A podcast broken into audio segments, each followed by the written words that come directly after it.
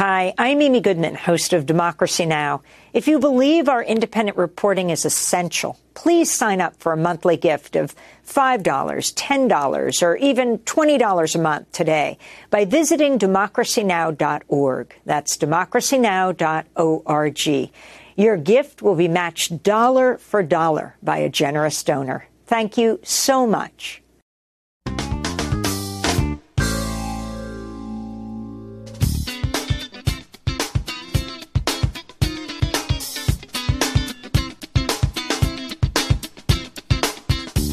From New York, this is Democracy Now! Tonight, for the first time in our history, we will strike all three of the big three at once. We are using a new strategy, the stand up strike. We will call on select facilities, locals, or units to stand up and go on strike.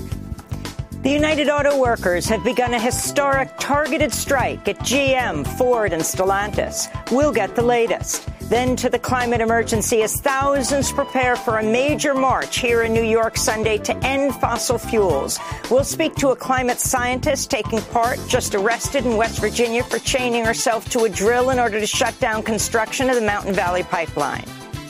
We haven't even breached 1.5 degrees Celsius, and we're seeing such extreme impacts from climate change this summer the flooding in Vermont, the fires in Maui, the fires in Canada, the flooding in Libya. I mean, I could keep going, and I don't want to. Um, we really need to halt climate change where it is. And we'll look at a major victory for student climate activists. After 10 years of student activism, NYU just committed to divesting from the fossil fuel industry. Then we go to Washington, where Hunter Biden's been indicted on gun charges, while Republican lawmakers have launched an inquiry into impeaching President Biden. All that and more coming up.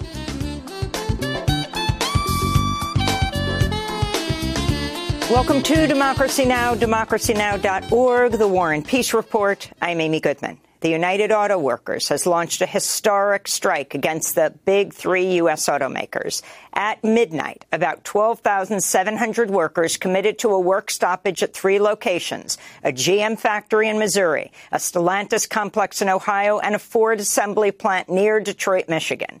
The union says up to 146,000 workers could ultimately join the strike unless auto executives end a two-tier system for wages and benefits and agree to improve pensions and working hours. Joining the picket lines was Michigan Congressmember Rashida Tlaib, whose father was a long longtime assembly line worker at Ford and a UAW member. Now we got tiers. We don't got cost of living adjustment, which has been part of every UAW contract since 1948 until 2009 when they said, look, we'll sacrifice, we'll take a hit so we can keep you all afloat.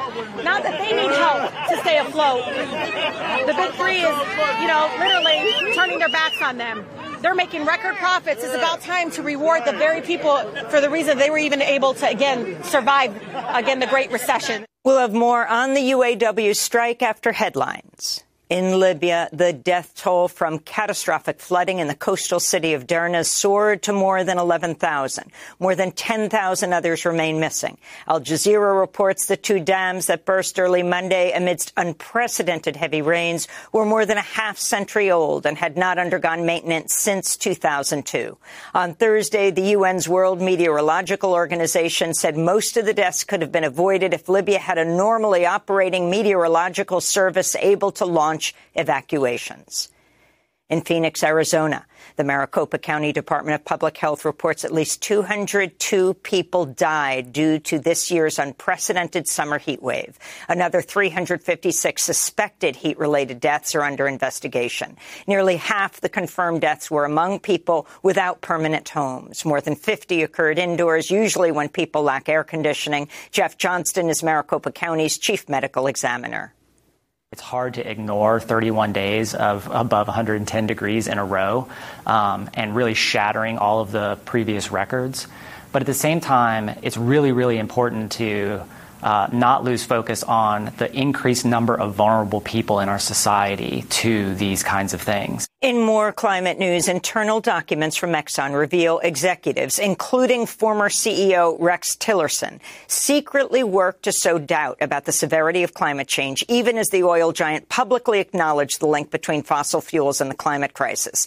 Tillerson would go on to become Secretary of State under former President Trump. The Wall Street Journal reports between 2006 and 2016, Exxon executives and their internal communications worked to counter the notion that humans should curtail oil and gas use to help the planet.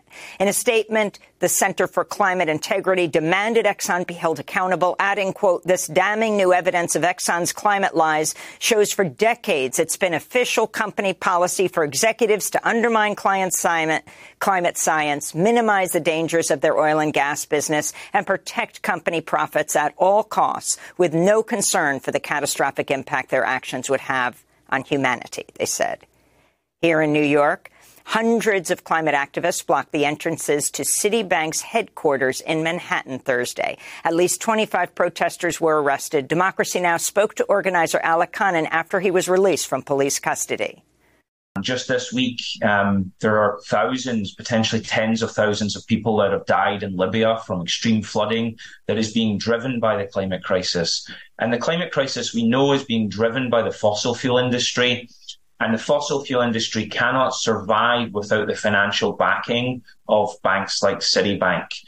Thursday's action was part of a series of planned climate protests, including what's coming up Sunday, March to End Fossil Fuels here in New York City. That march is part of the larger global fight to end fossil fuels, which will see actions take place around the world. We'll have more on the planned events later in the broadcast.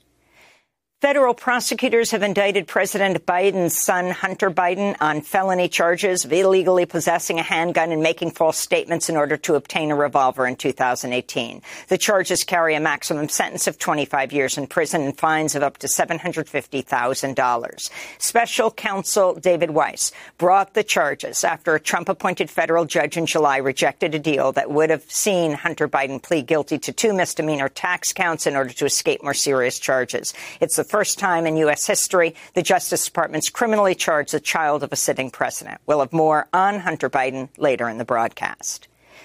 In Italy, the small island of Lampedusa is asking the Italian government for help after 7,000 asylum seekers arrived by boat over a two-day period this week and are living in precarious conditions. The island's population is typically just over 6,000 people.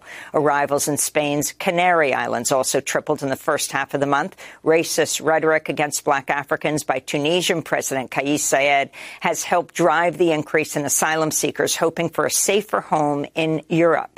In related news, 40 survivors of a refugee shipwreck have filed a lawsuit accusing the Greek Coast Guard of deliberately neglecting to save passengers and likely causing their fishing boat to capsize when sailors attempted to tow the vessel. Hundreds of people perished in the June 14th tragedy. This is one survivor's account.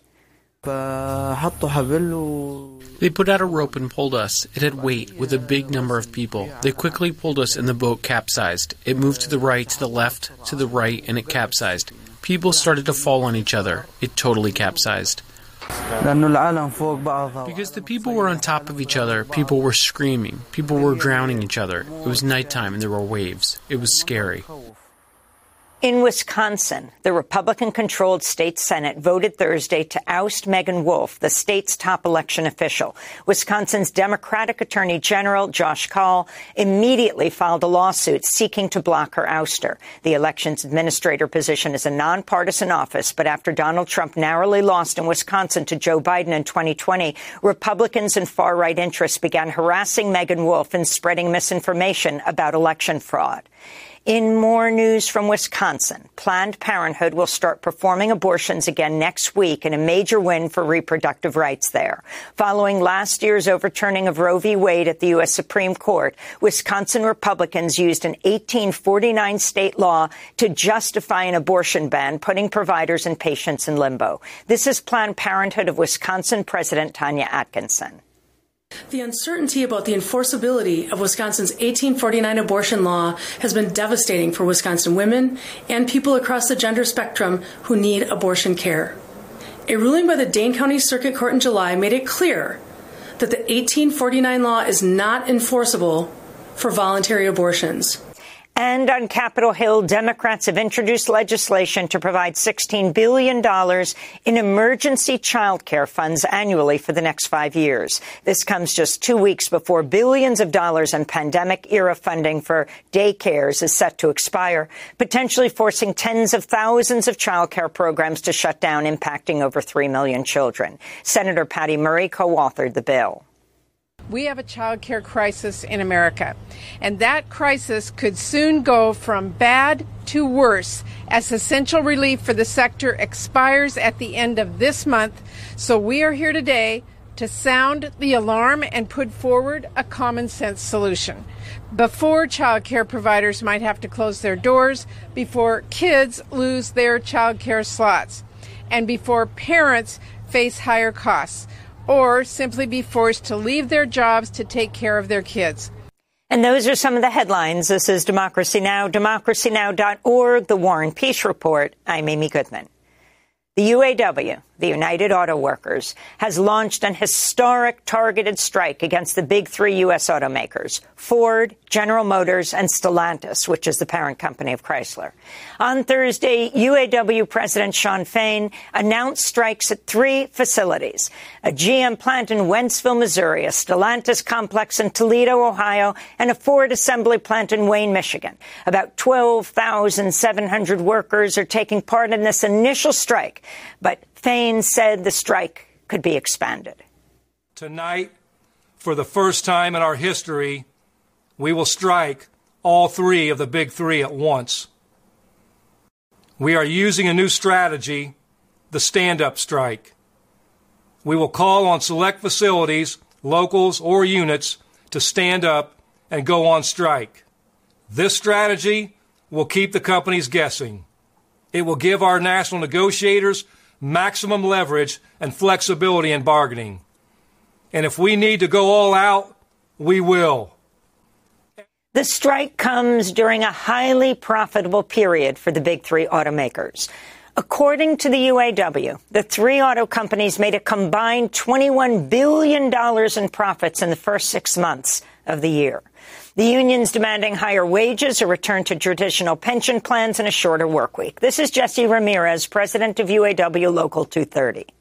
It's a long time coming. Um, our members are owed um, what they gave up during the bankruptcies. We gave up, uh, we gave up pay, we gave up cola, we gave up pensions. Um, we've it, it, tiers were introduced into our into our uh, location here, so our, it's about time that all the sacrifice that our members gave to this company to bring it out of bankruptcies and now one of the most profitable car companies, it's time that our members get what's owed to them. On Wednesday, UAW President Shawn Fain addressed auto workers about the need to strike.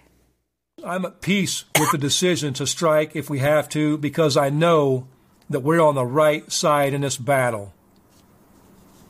It's a battle of the working class against the rich, the haves versus the have nots, the billionaire class against everybody else.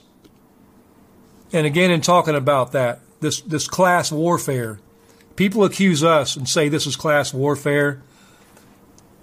There's been class warfare going on in this country for the last 40 years. The billionaire class has been taking everything and leaving everybody else to fight for the scraps.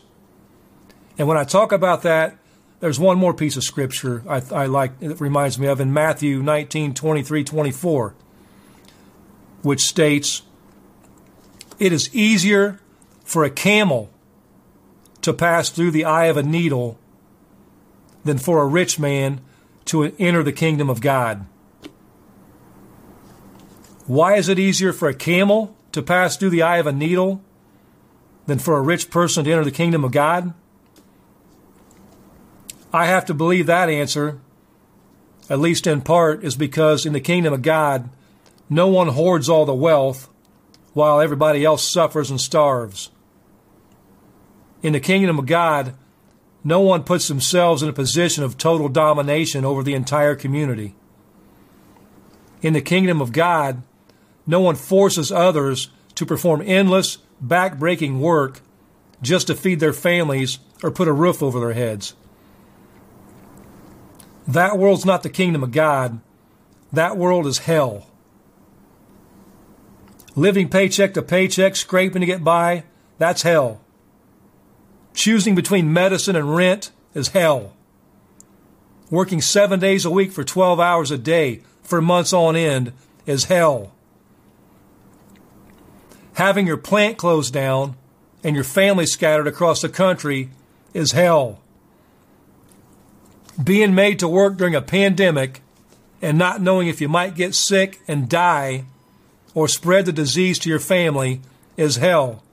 And enough is enough. It's time to decide what kind of world we want to live in. And it's time to decide what we're willing to do to get it. That was UAW President Shawn Fain, who took office in March. We're joined now by two guests. Alex Press is staff writer for Jacobin Magazine, where she covers labor. Her new piece, headlined The UAW Strike Matters for the Entire U.S. Working Class. Press was a union organizer beco- before becoming a reporter.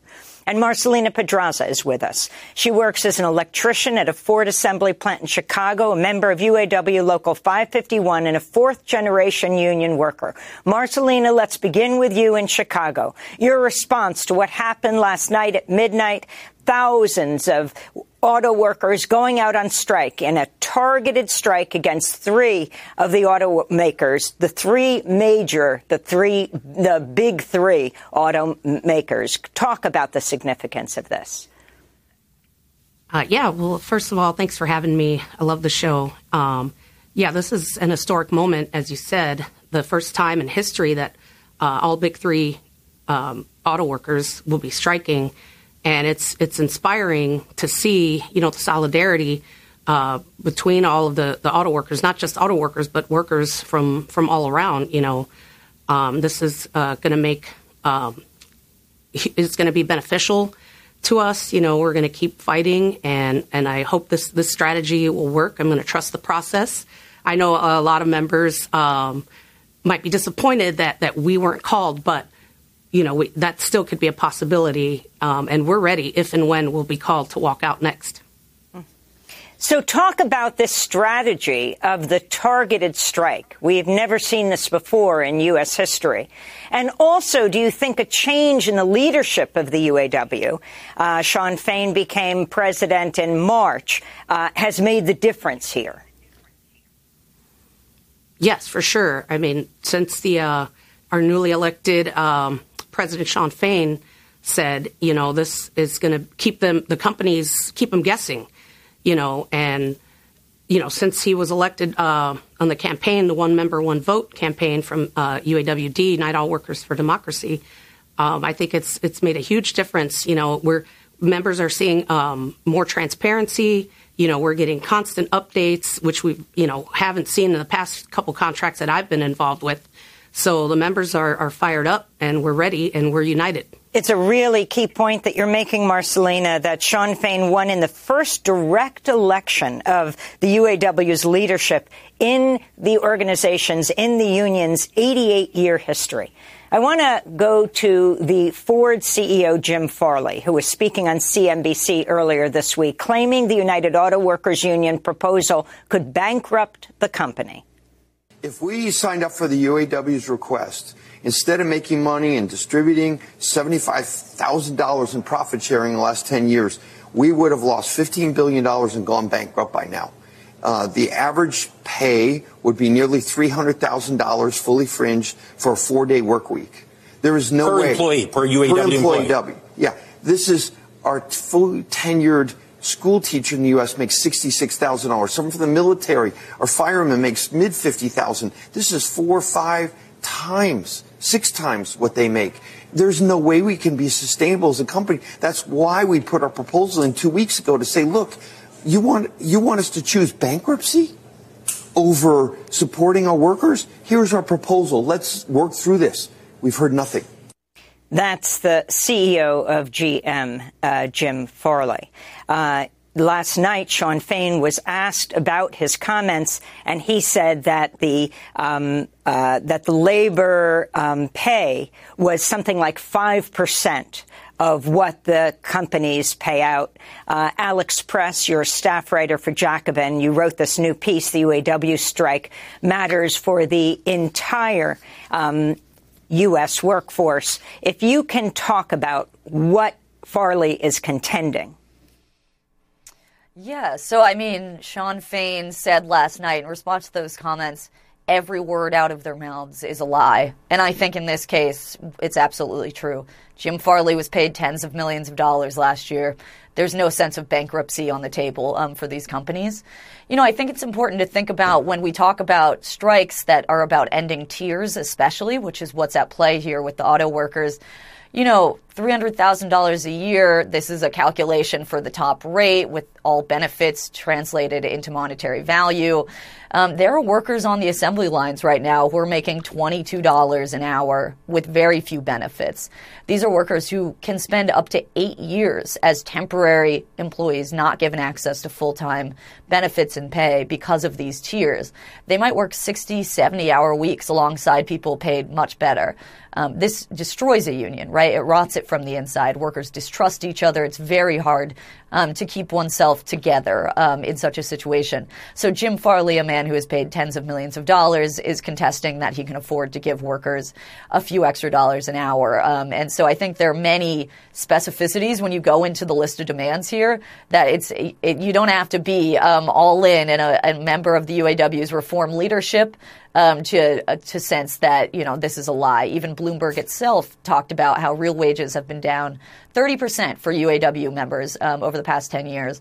Um, and again, Bloomberg uh, said that the companies can afford this. And just to say, uh, Jim Farley is uh, the Ford CEO. That's where Marcelina works. Yes. Made something like $21 million in total compensation last year, according to the Detroit um, News. Uh, while Stellantis CEO Carlos Tavares made $24.8 million.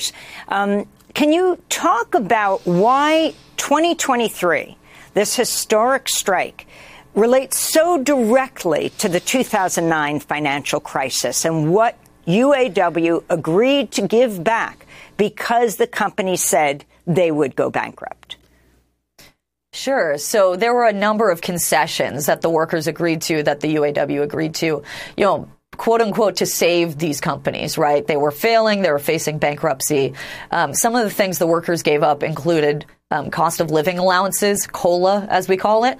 Um, so, you know, as inflation um, has been high lately, these workers are losing more and more money every every year in real wages. They introduced tiers, as I mentioned. You know, workers who are working alongside the, the older workers, the more senior workers, and being paid less. They lack pensions. Retirees are suffering.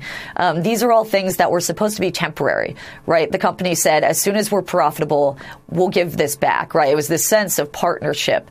Um, that partnership was a poison pill for workers, and the UAW new leadership knows that. Um, and they're saying, hey, you're very profitable. You know, it is very clear that these companies are making historic profits. You know, it's up almost 100% as far as their North American profits over the past decade versus the decade prior. And the leadership and the rank and file are saying, okay, you lied. Um, you didn't give it back, so now we're taking it back. Senator Bernie Sanders has called on the U.S. public to support a strike by UAW members. If the big three automakers, General Motors, Ford, and Stellantis, do not provide reasonable contracts to address long standing inequities in the industry, there will be a strike. And all of us should support the strikers. The UAW members will be fighting not only for themselves but against a corporate culture of arrogance, cruelty, and selfishness, which is causing massive and unnecessary pain for the majority of working families throughout our country. Their fight against corporate greed is our fight. Their victory will resonate all across the economy, impact millions of workers from coast to coast, and help create a more just and equitable economy. So that's Bernie Sanders. Alex Press. So you've got the three targeted plants. Um, in Wayne, Michigan, Ford, 3,300 workers. In Toledo, Ohio, 5,800 workers at Stellantis, makers of Chrysler. And in Wentzville, uh, 3,600 workers striking against GM. Explain this overall strategy and then how it could expand to over 150,000 workers. Sure. So as as we've heard, it's called the stand up strike. That's what the UAW is calling it. Um, it is never tried before, right? You know, it's it's a callback to the union's origins, which were in the Flint sit down strikes, right? There are these incredible photos, you know, that you can find in archives and and the history books of workers sitting down in the plants. They're reading newspapers, they're drinking coffee. They wouldn't leave, right? This was a targeted strike on particular plants that the entire supply chain, the entire supply line for auto relied upon. And it was an enormous success. It built the UAW, it inspired copycats in other unions, and it largely reignited um, and, and built the 20th century U.S. labor movement. So Shawn Fain has said this is our generation's answer to the sit down strike. Now, right now, as we've said, there's just under 13,000 workers on strike. This is an escalation tactic, right? Shawn Fain has said that not only once a week, but several times a week, he could call out new plants. Every time one of these companies gives an insulting proposal at the bargaining table, Shawn Fain and the leadership can stand up and say, all right, new, new plants are out. You know, it's this increase of leverage, right? You know, there are risks, of course. I mean, a 150,000 person strike all at once certainly would be powerful. It would be important for the workers because it would be such a mass of them. There'd be they'd be have their communities with them. You know, it'd be so visible. But at the same time, it's very expensive. So these workers right now are still earning paychecks, and the workers who are on strike, they're getting money out of the strike fund, five hundred dollars a week. But this helps sustain the strike, right? And so I think you know, so far we've seen. I was a little bit of a skeptic about this, and we've already seen that it's paying some dividends here. You know, there have been a lot of reports from UAW members in certain plants that their plant management has been given fake lists of what plants are going to be targeted, that it's messing up the supply chain, that there's sort of confusion and panic among the companies. And so this is really, I mean, to use a war metaphor, it's guerrilla warfare. Marcelina, um, you come from a blue collar family, fourth generation union worker. For you, the significance of this moment, not only uh, for the auto workers, but can you talk about you see yourself and the auto workers setting a model for uh, pe- working people across the country? Yes. So I come from uh, the southeast side of Chicago, which, you know, was once the, you know, biggest steel producer in the nation. And I've seen, you know, my, my family, my father and grandfather worked in the mills, and I've seen those those plants close down, and I've seen what it can do to a community, you know. And, and I used to work at the Belvidere Assembly Plant, and now that plant has been idled, and we don't know what's going to happen there. And that's a much smaller city than Chicago, obviously, but it's it's going to be devastating to that community.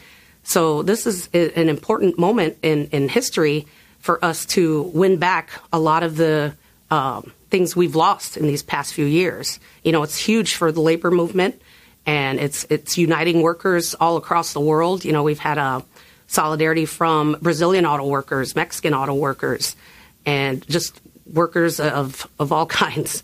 So it's just it's going to be uh, make a huge impact on on working families. Alex Press, before we go, put this in the context of union activism around the country and around the world this year, almost unprecedented. Yeah, I mean, in the United States, not unprecedented, but certainly unlike anything we've seen in several decades, certainly in my lifetime. You know, we have still the massive double strike in Hollywood. You know, that is hundreds of thousands of workers, 160,000 just in SAG AFTRA, another 12,000 of the Hollywood writers. We've seen other strikes too across the country, and we've seen near strikes. You know, the Teamsters at UPS came very close to striking, and in doing so, won an unprecedentedly strong contract contract, right? Um, and, you know, I think I always tell people to think on a bigger timeline than, say, an electoral cycle when we talk about this. This is the culmination of years of this rising working class, progressive, socialist movement that, you know, you can draw through line through Occupy Wall Street, Black Lives Matter, the Bernie Sanders presidential campaigns, and now a rising fighting working class, organized labor movement that is not just clawing back concessions, but going on the offensive. And you really, when you get deep down into these movements, you see a lot of them are the same people throughout these years. Um, and so this really, you know, a big part of it is also the pandemic, clarified the lines of class, and also heightened the risks for workers like auto workers who had to risk, as Shawn Fain said, the, the possibility that they would catch a disease at work and die or spread it to their family.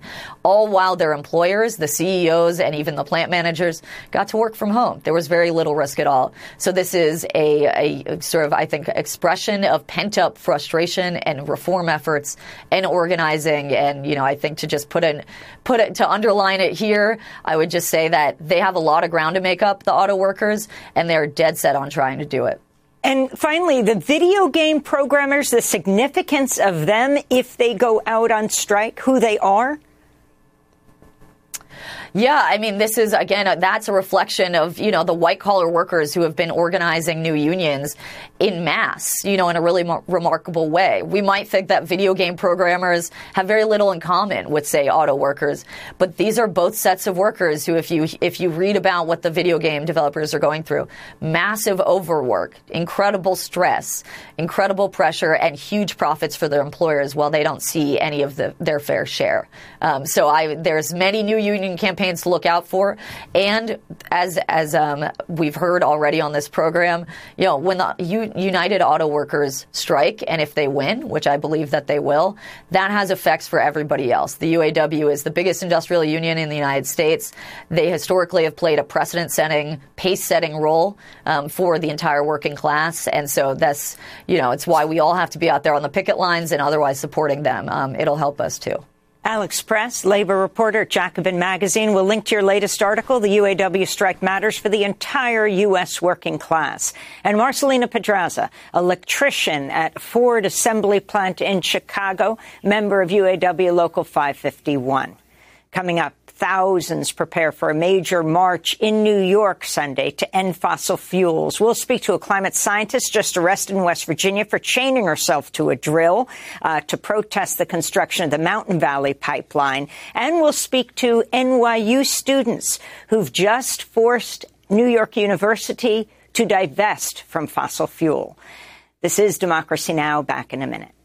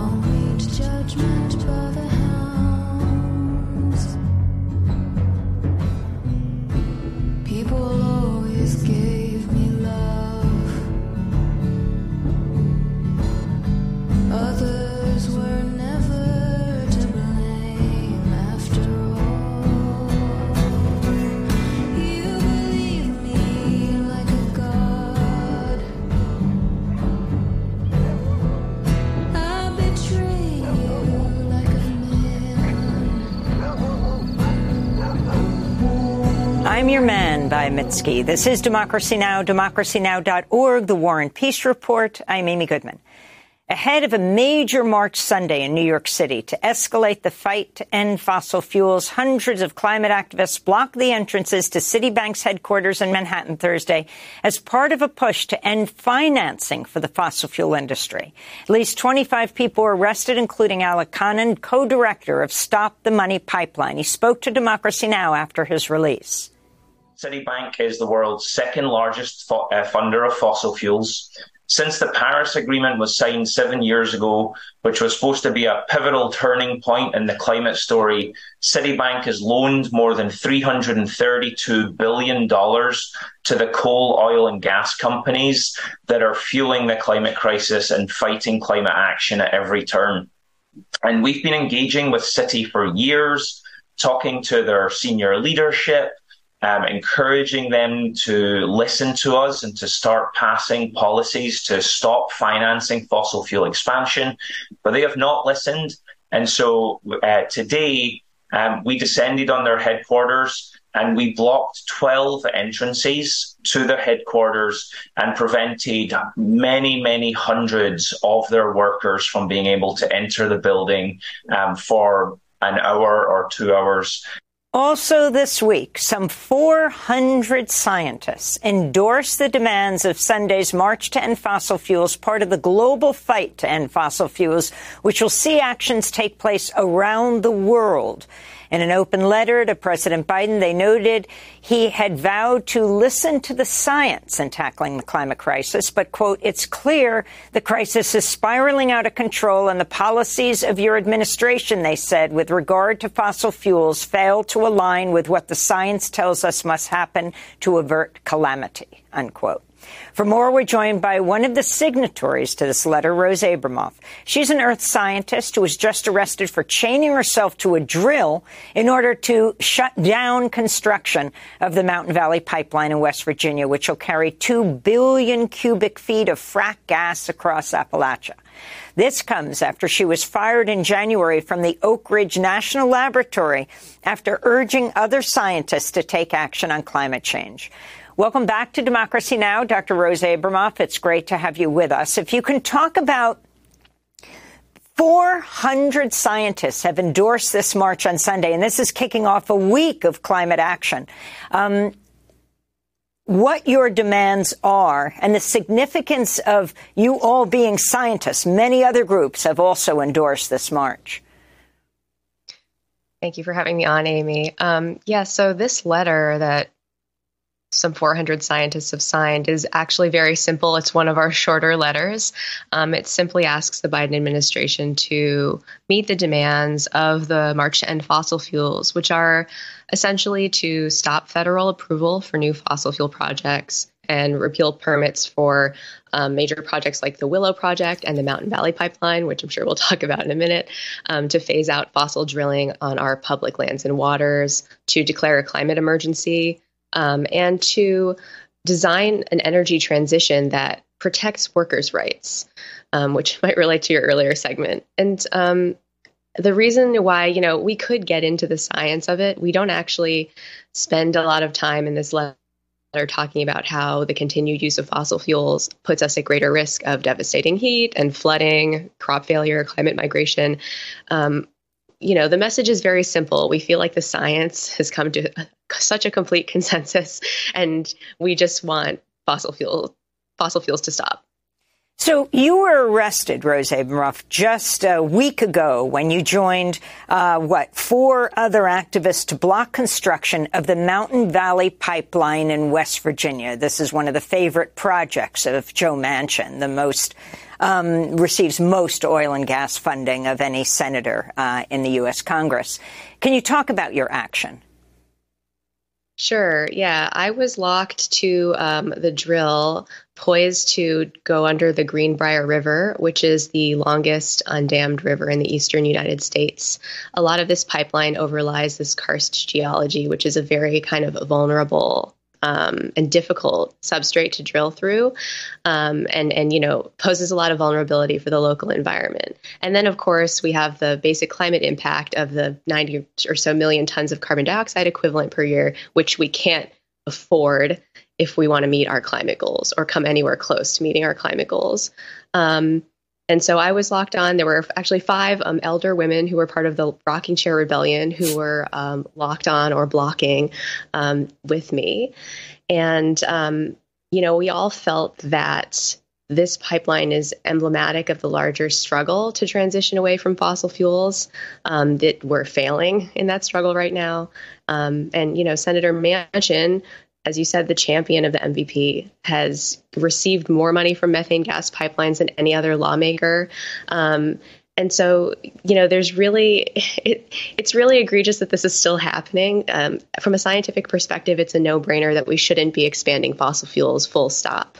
Um, you know, added to the carbon risk is really the cost um, to ratepayers and taxpayers because this needs to become a stranded asset if we're ever going to meet our climate goals. So, you know, this pipeline, which is being built now, really can't and shouldn't be put into service. I mean, West Virginia Senator Joe Manchin recently went to the construction site to speak about how the project is on track, will provide jobs.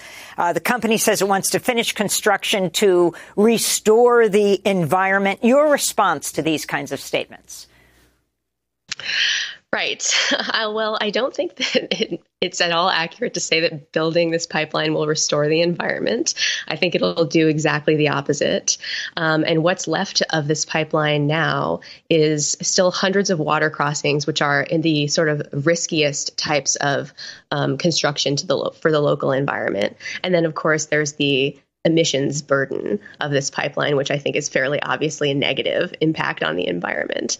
Um, you know, locals don't want this pipeline. The resistance to this pipeline is primarily local, and you know, it's also been primarily very effective. I, I sort of find it heartening that this pipeline is six years behind schedule and billions of dollars over budget, in part because of these, you know, small locally organized actions, such as the one that we um, participated in. I wanted to ask you about one of our news headlines today. We talked about the internal documents from Exxon revealing that executives, including um, Trump's former Secretary of State, Rex Tillerson, who was the former CEO uh, um, of Exxon, uh, secretly worked to sow doubt about the severity of climate change, even as Exxon publicly acknowledged the link between fossil fuels and the climate crisis. He would go on to become Secretary of State. The Wall Street Journal reports between 2006 and 16, Exxon executives in their internal communications attempted to push back against the notion that humans needed to curtail oil and gas use to help the planet. Um, if you can respond to this. Sure. First of all, I find it pretty astounding that this article came out in the Wall Street Journal. Um, I'm actually quite heartened that the notoriously business focused readership of the Wall Street Journal is interested in Exxon's basically decades long conspiracy to cover up the climate crisis. It makes me feel like we're making some progress and moving towards this shared real- sense of reality, at least of what is what what Exxon's intentions are. Um, and yeah, secondly, I don't at all find it shocking that Exxon's continuing to downplay climate change as late as this last decade.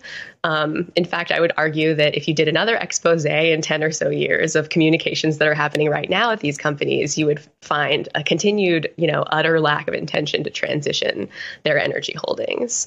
Um, and so, and, you know, this to me is just like one more line of evidence. There was a study earlier this year in the journal Science um, that showed that Exxon's internal climate models in the 70s were as accurate as anyone else's in the scientific community at that time, and yet you know they continued to fund misinformation think tanks and and as this article says, never publicly acknowledged climate change until the mid 2000s.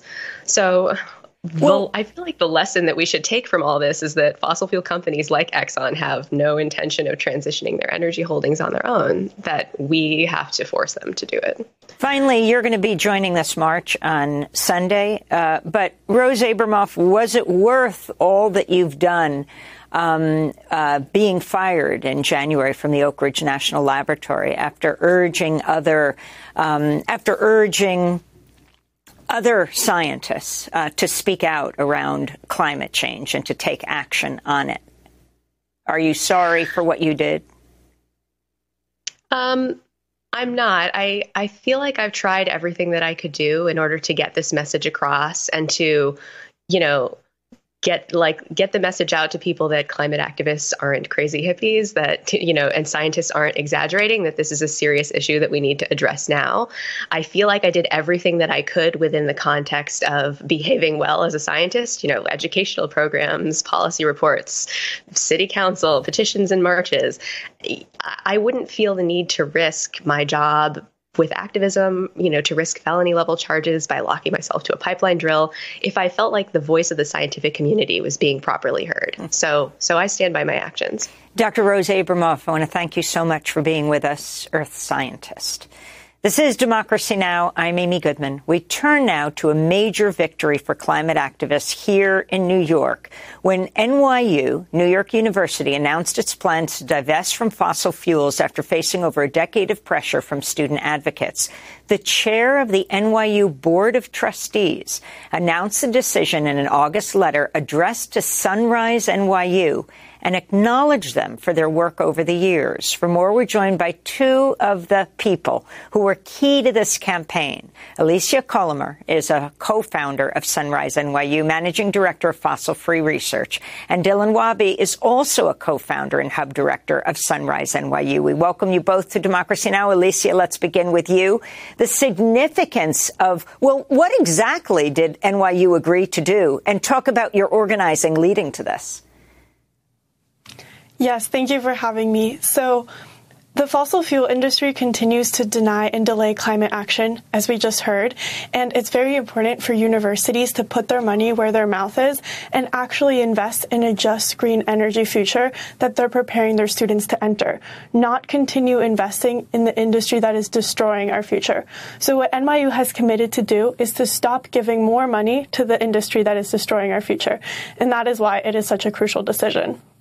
But this decision comes after 10 years of student activism and organizing at NYU, and it shouldn't have taken a decade for them to be able to finally make this announcement. Mm. And the announcement was what? And were you surprised? I mean, this is one of the wealthiest universities in the United States, certainly one of the most expensive for tuition. Were you surprised, Alicia, that they congratulated the chair of the board, congratulated NYU Sunrise? You're the co founder of that organization.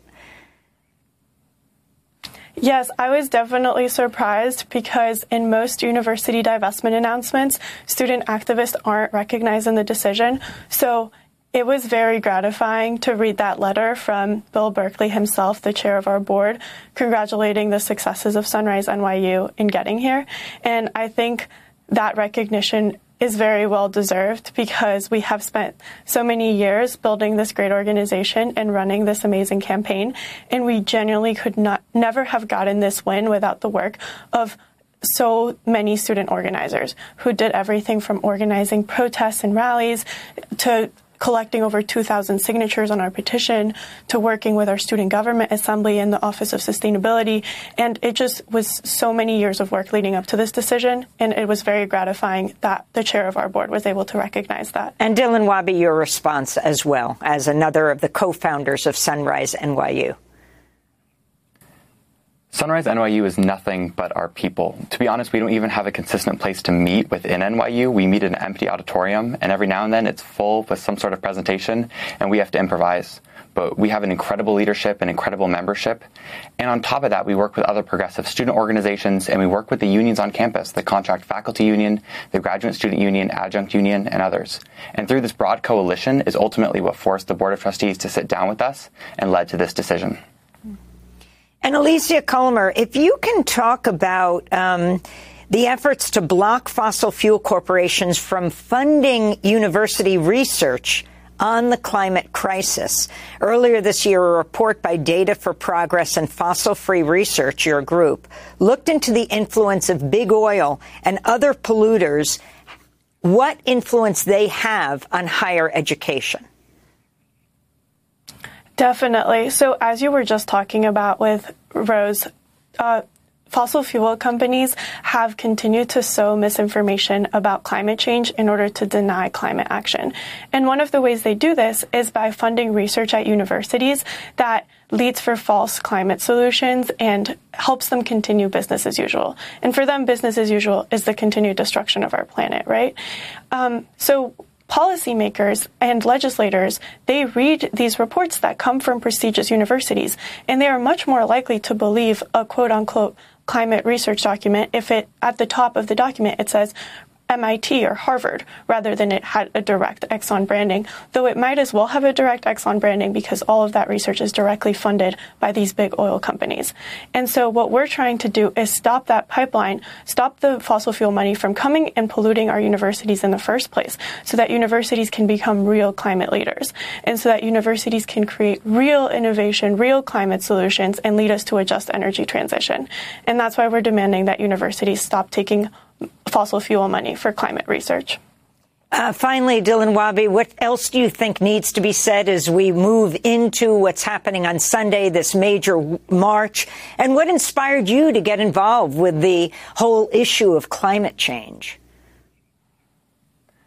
I think I would encourage every single student to get organized and join the movement. There's over 100 Sunrise chapters across the country, and there's other incredible groups, Extinction Rebellion, uh, YDSA, and DSA chapters. And it's really through community organizing that we will have a voice uh, YDSA and DSA chapters. And it's really through community organizing that we will have a voice, uh, YDSA and DSA chapters. And it's really through community organizing that we will have a voice, uh, YDSA and DSA chapters. We're going to have to leave it there. It seems that Dylan's voice has gone into a loop. Uh, Dylan Wabi and Alicia Colomer are co-founders of Sunrise NYU. Um, coming up, we go to Washington, where Hunter Biden has been indicted on gun charges. He is. It is the first time in history that the child of a sitting president has been indicted. Stay with us. No more.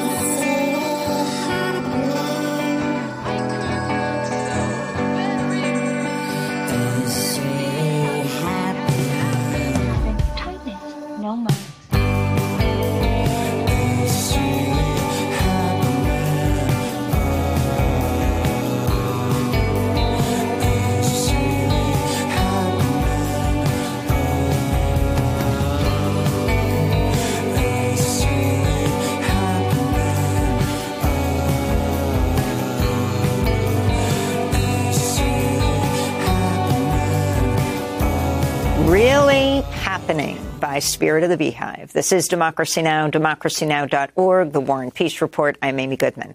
Well, federal prosecutors have indicted President Biden's son Hunter on felony charges, illegally possessing a handgun, making false statements in order to obtain a revolver in 2018. The charges carry a maximum sentence of 25 years in prison and fines of up to $750,000.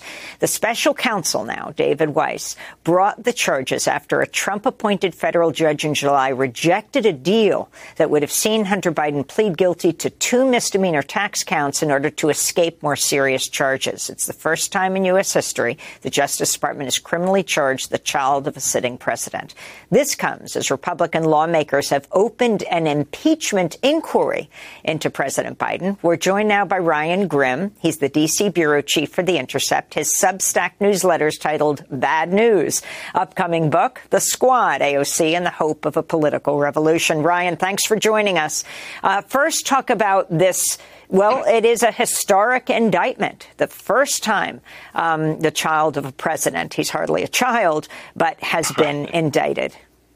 It, it is a historic indictment, but it's also kind of a letdown in a sense for you know for people who really want to see Hunter you know thrown up against the wall because it's it's kind of a ticky tack charge and it's kind of a charge that the right is going to want to see you know the Second Amendment absolutists are going to want to see thrown out and Hunter's lawyers actually made this argument that look, you can go ahead and and make this charge, and you can probably get a conviction in front of a jury because the facts are, every, you know, look, everybody's innocent until proven guilty, but it looks like he did fill out the form saying he wasn't, you know, using drugs at the time that he was buying this weapon, and that was not true. He was. Uh, you know, according to his own memoir or whatever, unless he wants to try to argue that in that you know discrete moment he wasn't using drugs. And so Second Amendment absolutists are going to say, look, there is no requirement in the Constitution that says you have to be sober uh, or that you can put any conditions or restrictions whatsoever on gun ownership. Now, I would argue that that kind of cuts against the whole idea of a well-regulated militia, but we're, you know, we're 200 years past that at this point. So you could easily see an appeals court toss out this conviction, which would then lead to, you know, paradoxically or ironically, an expansion of gun rights uh, at the hands of Hunter Biden, ironically. I mean, it's fascinating. You didn't see Republicans while they're disappointed that right. this didn't go deeper, and it's very interesting. The head of the Oversight Committee, Comer, who didn't wasn't able to come up with anything on President Biden yet. McCarthy has just announced, the House Speaker, that they're starting this impeachment inquiry against him, said this is probably the one charge that President Biden has nothing to do with. It is. That's true. Uh, there's no reason to think uh, that the big guy, as as the right uh, calls him, based on that, that email, that famous famous or infamous email, would have had anything to do with this whatsoever. It's the, it's the most cordoned off uh, crime that he would have committed. Everything else, you know, from the Republican perspective, has at least some kind of tangential connection potentially to President Biden, whether it's the tax charges and, or the or the foreign influence peddling. This is just a, a, messed up guy, you know, lying on a on a on paperwork to buy a gun. That he wasn't taking drugs, when right. in fact he said in his book that he was taking drugs. Um, so this right. actually is evidence from his own book. But as Abbe Lowell points out, and as the Republicans would underscore in any other case, um, this is a violation. They are saying of the First Amendment of the Second Amendment. So talk about the context in which this is happening in the opening of this impeachment inquiry uh, into President Biden. Um, do you feel that it has something to do with, well, as President Trump runs again for president, then he can say, you know, when people say the twice indicted president. Trump, uh, you know, we've all been indicted. Uh, we've all been, rather, we've all been impeached. And maybe this will become the norm that if the House of Representatives is controlled by the opposite party, there will be pressure from that party's base to indict the president if the president I mean, not to indict, uh, you know, to impeach the president uh, if the president is from the opposite party. So you could just, which which then kind of uh, strips it of a lot of its power. But yes, yeah, so what what basically happened is that it seems like Kevin McCarthy uh, got word uh, that Matt Gaetz was going to give an extended speech, his own indictment, so to speak, of Kevin McCarthy when they when the House came back this week uh, from its from its August recess, and say that he was going to, if McCarthy didn't live up to the bargain that was struck back in January, make a motion to vacate the chair, basically kick McCarthy out of his speakership. And McCarthy kind of uh, scrambled quickly to make this announcement that he was going to open an impeachment inquiry, but not send that to the House floor for a vote, which means that you know whatever moderate Republicans are left don't have to kind of don't have to walk the plank on an unpopular vote back in their kind of Biden supporting districts. Steve Bannon on his podcast said that it, it looked like McCarthy had bayonets in his back, and in fact he did. And what he means is that people like Gaetz and Bannon kind of forced McCarthy in, into this position. And so m- the White House is saying if you don't put this on the floor for a vote, what we can do is refer to the legal counsel memo written by President Trump's attorneys that say that if you don't, if the House doesn't vote on an impeachment inquiry, it's not an impeachment inquiry. Kevin McCarthy getting up in front of a bank of microphones and declaring it does not make it so. And so you have therefore not actually opened up the powers of impeachment yet. If you want to do it, you have to put people on record saying that they want to move forward on this. And is the reason he's hesitating to do it is he's afraid that even among the Republicans, he's not going to have the votes right. he needs because he only has a cushion of, of around four votes, and so you. One of them is George Santos, if that's his name. that's right. Although Santos will do whatever uh, McCarthy asks him to do. ironically, usually somebody from that district would be the kind that would be, you know, le- less willing to uh, to make a move against Biden if Biden, uh, you know, is popular in that district. But because Santos has the problems that he has, he's he's just doing whatever McCarthy says he does because his job depends and on. And what McCarthy. happened yesterday, the meeting in the Republican caucus with the f bombs flying, and uh, um, the House Speaker McCarthy saying you can make an effing move for a motion um, as they want to unseat him. This leading to possibly a government shutdown by the end of the month.